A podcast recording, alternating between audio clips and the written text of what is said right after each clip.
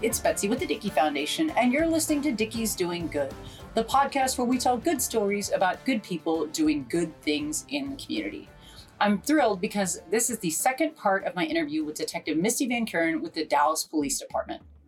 Well, and we were talking earlier about the mental health for for, for first responders, for police. And I know you're also involved with Assist the Officer and you help them Sure. with their ATO Bridging the Divide podcast. And ATO um, is, is doing a lot more to help support officers and, and also firefighters uh, with, with, with mental health. so the ATO Bridging the Divide podcast is Joe Keene's baby, and, it, and it's done amazing. And he's done an amazing um, job with it. I mean, incredible. But th- that is a an aspect of community policing. It's a it's a it's a way to put police officers in a human light, mm-hmm. and so people can get to know them and, and see kind of their side and their stories. And let them see that they are human, just like everybody else. That was, and that hopefully that those little pieces, those little stories, will bridge the divide with the public. No, I, I do. I, I listened to the podcast and I listened to it. It was funny because you were the second interview that he did and he aired that one. And I was like, oh my goodness, I'm now terrified to, to meet her. Uh, you know, No. I really was pretty concerned that if she shook my hand, I was just going to like break in half. Uh, good news. She's, she's much nicer than that. Um, so, so that's a really good thing. But so speaking of, you're a really accomplished athlete. You said you played uh, D1 sports. You've uh, done, done golden gloves boxing and, and that sort of thing. So what is it that drives you to just be the best at everything you're doing? I mean, Oh man, I, I was fortunate. I was I was born gifted, and so I excelled at pretty much every sport I played. I um, I was a three sport all stater at, Mustang, the only one which was uh, so I all stated in um, basketball, softball, and soccer. I am terrible with my feet. I was a goalie, so or keeper. I was a goalie too, so yeah, yeah. it was less. Um, ru- It was less running for me, honestly.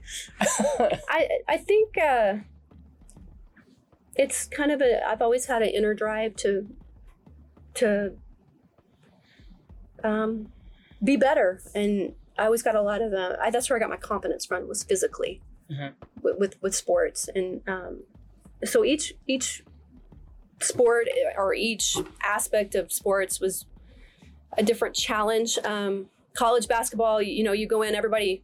I was recruited by pretty much every a lot of colleges around the country, and I picked OU because I'm you know boomer, and um, Pony up. yeah, so. Uh, but then you know you're engulfed with everybody is good and fast and can jump and you know and so Was, that- was, That was that drives you. harder for you? Yeah, I mean, yeah well yeah i mean you know you're used to being coming from from high school you're used to being very fast very anyway that drives you to to get to their level well um, the boxing was to get in shape Mhm. I mean because you were doing you were you you were doing Golden Gloves. Uh, is this when you were on SWAT? i was trying to get to You SWAT were I trying to get to there yet. SWAT. Okay. and um and I knew there's when I say there's nothing more terrifying, you have to face all of the insecurities that you have within yourself when you step in a ring. You have to trust all the work that you've put in and have to be confident that you did enough. I mean, also you may get punched in the face, so there's that. That's that's the least worry. It's all the stuff that reflects upon you that comes to light when you step in that ring. Tell me more about that. So you've spent all this time prepping, and it's a ton of prep work to, to box. No doubt. And right when you step in that ring and you feel the floor, your legs feel like you hadn't trained a day in your life because it it sucks the nerves suck all your conditioning out. So now you got to trust your heart, your lungs, your gut, your mind, and your spirit. And and so and then you're facing somebody there's no team to rely on. It's you. It's just you. And so and you're facing this other person that did they train more than you? Did they work harder than you? And so it's a mental thing. Well, and that's really interesting because you had been been big on team sports, whether it was Right. softball or basketball, and now all of a sudden you're doing this solo. Yeah, it, it- but mentally, it's it's it's very very challenging because you're reflecting upon yourself, and um, so I think that mentally and physically prepared me to be uncomfortable because SWAT is a lot of being uncomfortable. Okay, how's how's SWAT about being? I mean, uh, you're you're you're squatting down, waiting around uh, for, Yeah, for this so kind of you- thing. But, those are I mean, physical. also, but you're crawling up, you know, a 200 foot crane. I mean, you're you're doing some weird things in SWAT. Yeah, so eh, that's all the physical aspects, but mentally, everything's graded, and so any training session, you're competing, and the last thing you want to do as a female is to be at the bottom of that list. So there's a lot of mental stuff too, not just physical, because firearms isn't. It's more mental, Mhm. and concentration than physicality. A- And and so you have to step it up. And so those are the things that I'm talking about. Um, when I went to explosive breaching school, it, there's so much math. And and um, And you were an English major. right exactly. I have no business doing math. But yeah um, and so and it better be perfect because if, if if your math is off you're going to injure your team or you're going to injure the hostage that's inside. If it's too much or too little you're not going to get in. And so those are things that are challenged in all kinds of different aspects of your life. Not just the a lot of people think swat they think oh it's just the physicality. It's not. It's it's more mental than anything Well, and I've heard you talk before, kind of that, that you said you wanted to be the best at SWAT or the best officer, not the best female officer, not the best female SWAT. Uh, What what would you what would you actually say, particularly to women who want to follow in your footsteps? Because again, I mean, there are a lot of men who are like, I want to be as cool as Misty uh, and be on SWAT and be as good as Misty because because you you you are so incredible at your job. But but to those women who are like, no, I I, I want to I want to be the best at SWAT, not the best female SWAT, because you have a whole team that's depending on you. And it's not about whether you're a man or a woman. It's about if you know that this person next to you is going to be able to get the job done. what advice i would give Yeah, particularly for women. so I, everything is about preparation Mhm. and um, and that means preparing your body and if that means showing up an hour before workout starts and getting extra in doing stuff on the weekends which i did that you have to prepare your body and you have to prepare your body not to get injured because you mm-hmm. have to remember as a female you're you're you're pushing 110% a lot of the time because some of the standards are men's standards and let's be real men's bodies are different than women's bodies They are. And so you were having to hit all the men's stand. There are not two standards. It's Mm-mm. it's it one standard. men's yes Okay. so prepare prepare i mean i i worked physically and that means yoga to you know and and and nutrition. Mhm. those are the things. And then um, mentally you have to have you have to develop a core confidence in yourself. You can't compare yourself to other men. You have to compare yourself to you and um, study and and mm, prepare go out when no one's at the range and work on your weaknesses and work on them and and those those improvements are slow over time but before you know it you're in the mix you're in that top quarter percent now and you're competitive Mhm. but you have to trust the process and be patient and the improvements come slow So when you joined SWAT, did you were, you- were you already up in the top twenty five percent, or did you find No. yourself lower? And Uh, i was lower and it's humiliating it really is to go from a D one athlete who was good at everything you did to, exactly to not being the best in SWAT, T- tell me about it. um, there's there was many days where I'm sitting in the locker room and I can hear their locker room with 40 guys in there hooping and hollering and and I am just beating myself up because I didn't perform to my standards and those things you have you have to take away you can't beat yourself up I, I wish I could change some of those things you have to believe that I can improve slowly little pieces at a time Mhm. and it it'll show up and so, but yeah, it was humiliating at first. You know, when you line up to take the the PT test and you're you're getting ready to run this 300 yard dash, you're lining up with some incredible athletes, Mhm. and I can be considered considered a great athlete. And my everything is you know relevant. And as soon as they hit the go, these guys fly by you, and you're just like, I'm I'm slow, uh, you know. but you're still passing at the men's standards. But by by far, I would never be at the top number one on the PT test. That's this physically was not possible for me. But I gradually moved up each year with really hard work and um, concentrated work. I think people think, oh, I'm working hard. I think you have to really look at what you're working at, set objectives, and make little small goals over time. it's working smart, not working hard. Yeah, Or- that- I mean, it's working hard and smart. That way, you're not injured. You know, Mhm. those those type of things. Yeah. So you were with SWAT for ten years, and where did you where did you decide to go after SWAT? that, that's where I applied. Mm-hmm. Um, I I wanted to do ten years. Um, m- my knee is trashed, and I knew I didn't want to leave SWAT limping around. I wanted to leave while I was still successful, Mhm. and that, and I did that. And so I applied to the academy to be a coordinator. And so that's when you were able Mhm. to teach. So tell, tell me a little bit more about that. I mean, I know we talked a little bit about it, but um, kind of what you you said that there there are students now who are out there who have been officers for years now, and you're still seeing them, and they're still because you were the one that that that inspired them and got them started. but I think they inspired me more. It's really um, they're kind of like you're like a drill instructor. You're in charge of everything with this academy class, and I, I had 33 of them when I first started, and um, I poured everything into them. I Mhm. worked out with them. I did all the drills with them. I did everything with them because I wanted to show that I was part of their team. And um, but you you handle during that academy class. I had one that lost their mother. I had uh, one's apartment burned down. I mean, you're just constantly. These are young people trying to start a career and trying to mature, and you're trying to mold them. Mhm. And so I invested everything, all my energy, all that energy leaving SWAT, all that stress of, of trying to transition out of that environment. I just poured into my recruits. I mean, were they impressed because you were a TV star? Because you were I on Dallas know. SWAT. I don't even know. I tried not to mention that. she even, I didn't want them she going home even has an watching that. IMDb page. No, uh, I- I don't want anybody watching that. yes, there you go. so, so when, when you were maybe in Southeast or maybe one SWAT, has there ever been a situation that you didn't think you were going to get out of? Mm. Let me think here. That I wouldn't get out of. If it was dangerous, it was just going totally south, and that you were worried. That, One, my first hostage rescue was on Duncanville Road, and, and going into that, we had um, we had three officers shot, and there was um, two dead victims and um, a hostage inside, and three kids hostage inside. And um, this is my first hostage rescue, so I hadn't even been there six months. And when you're new, you don't you don't have the capacity to understand the impact of things. And so me and another guy that was brand new, Kelly White, were holding the shield so our, the SWAT team can pass behind us to get into get into this apartment so they can get a better position.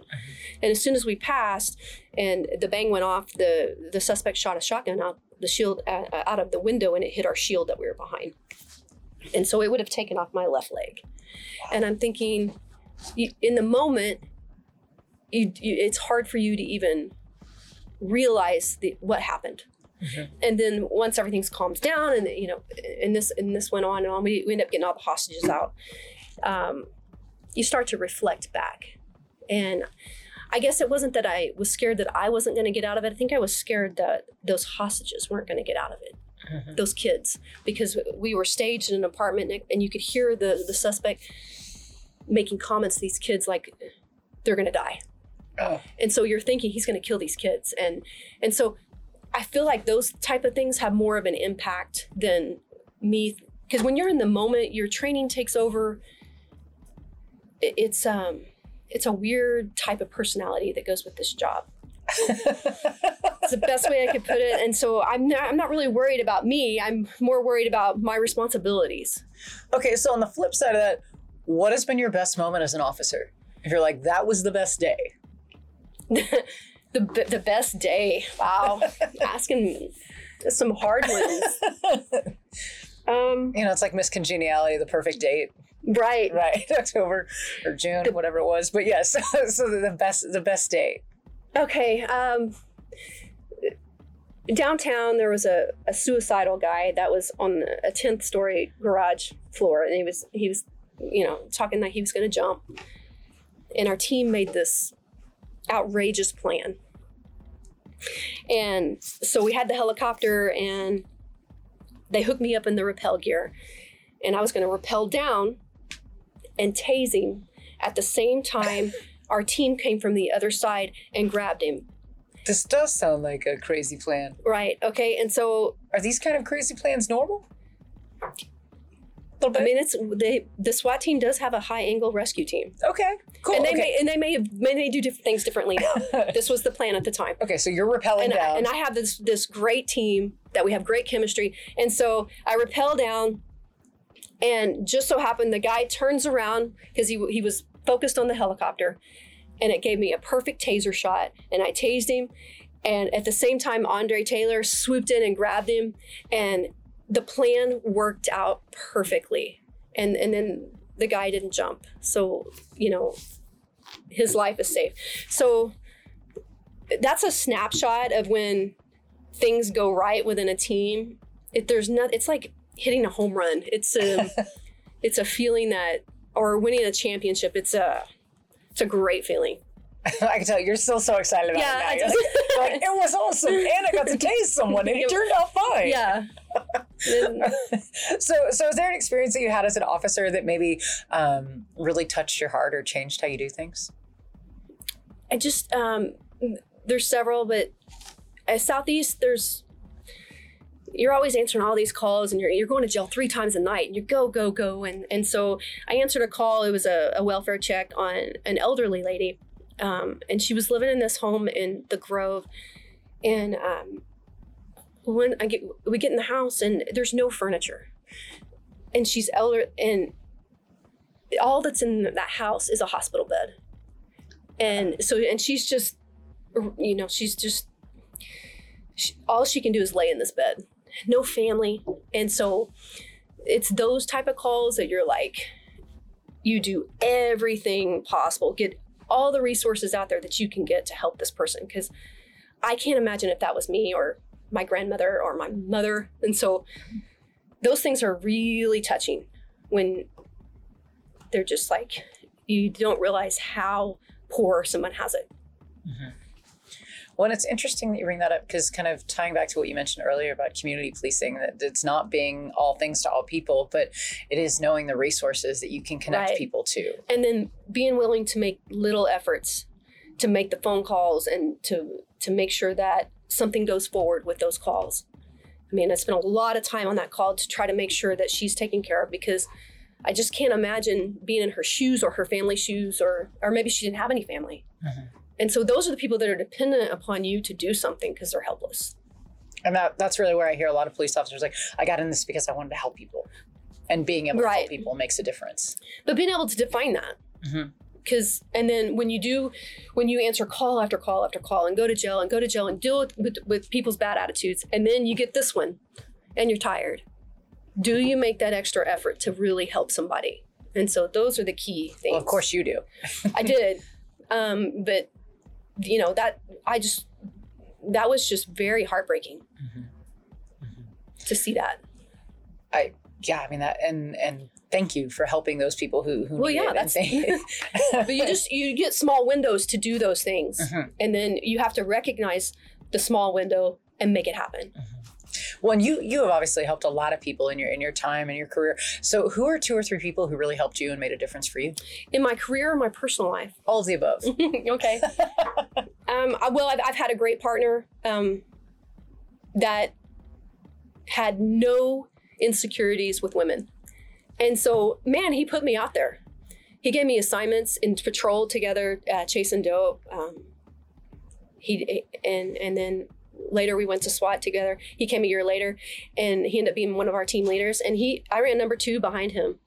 And to have someone trust a female to run number 2 behind you and he trusted me to build the explosives and it, it- he trusted me to, to grab the hostages why you know so those things are um, amazing.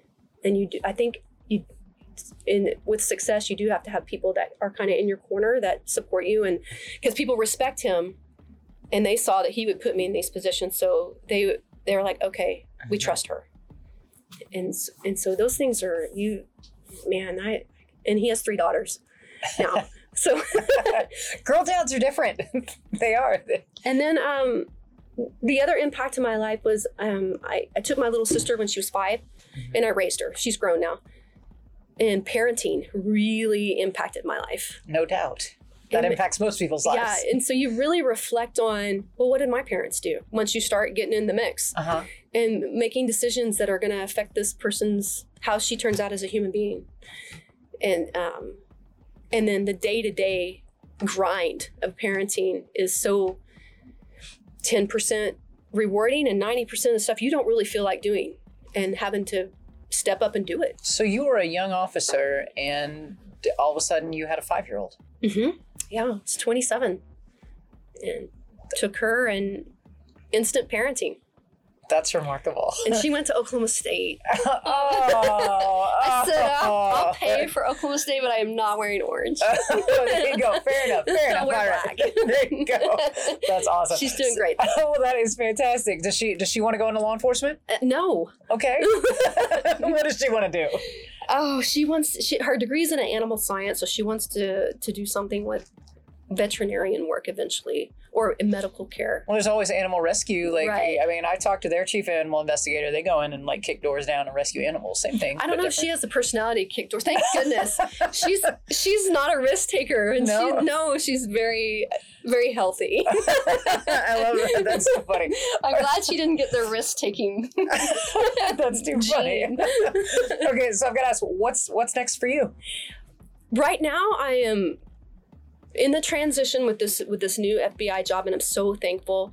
I am working on being content with not having these crazy, exciting incidents every day. It's very hard. so I'm trying to decide what do I like to do. So you're a recovering adrenaline junkie. that yeah it just things seem boring after all that you've done with your career and been go go go because i have for my whole career. I'm just like what do i really like to do that, that's not that's safe and Mhm. that's and you know that's good? And so that's what i'm working on. I'm working on being content with with my new position learning it slowly and trying to enjoy life That, that's More a, so. That's a great thing. You should enjoy Right. it. All right. Speaking of things we enjoy, at the end of the Okay. interview, I always turn it back to Dickey. So I've got to ask: favorite Dickey's meat, favorite Dickie side. sliced beef Okay. And what about the side? the potato salad All well i have an asterisk okay. because I have we- I always ate at the Dickey's that was right off here on 75. Right. Okay. The original one. Yes. It's been there for 80 Yes. years. The ice cream machine. Okay. I love it. Fair enough. Is it still there?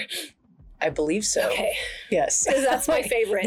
Ice cream. I love that ice cream is her favorite And I know people watch, you know, you walk out in uniform with big fat ice cream and they're like, it's this is probably just as bad as a donut, but That's I love it. That's hilarious. Okay, we finish up with our lightning round. I'm going to give you two choices. You're going to give me your favorite. I promise this is easy and lots of fun. Okay, barbecue beans or jalapeno beans? Jalapeno beans. Sweet or unsweet tea? Sweet. Okay, I was going to say, I mean, like, otherwise we were going to take away your Texas Oklahoma Okay. card. That was definitely going to happen. Chopped brisket or sliced brisket? Sliced. Sauce or no sauce? Sauce. All over sauce? Yeah. Drowning it in sauce. Huh, okay. Uh, brisket or pulled pork? Brisket. And last but not least, ribs or wings? Ribs. All right, that's a good choice. That's my pick too. Yeah. yeah, thank you so much for joining me today. My guest has been Misty Van Kuren with the Dallas Police Department. Thank you so much for your service, uh, and, and thank you so much for everything you do for our community. Thank you so much for having me. Thanks so much for tuning in this week. It was great that we could share our stories with you. If you want more information about the Dickey Foundation, feel free to visit thedickeyfoundation.org. And if you want more information about some of our great owners and the great stories they're doing, please visit dickeys.com. We look forward to seeing you next week where we'll continue sharing the good stories of good people doing good things in our community.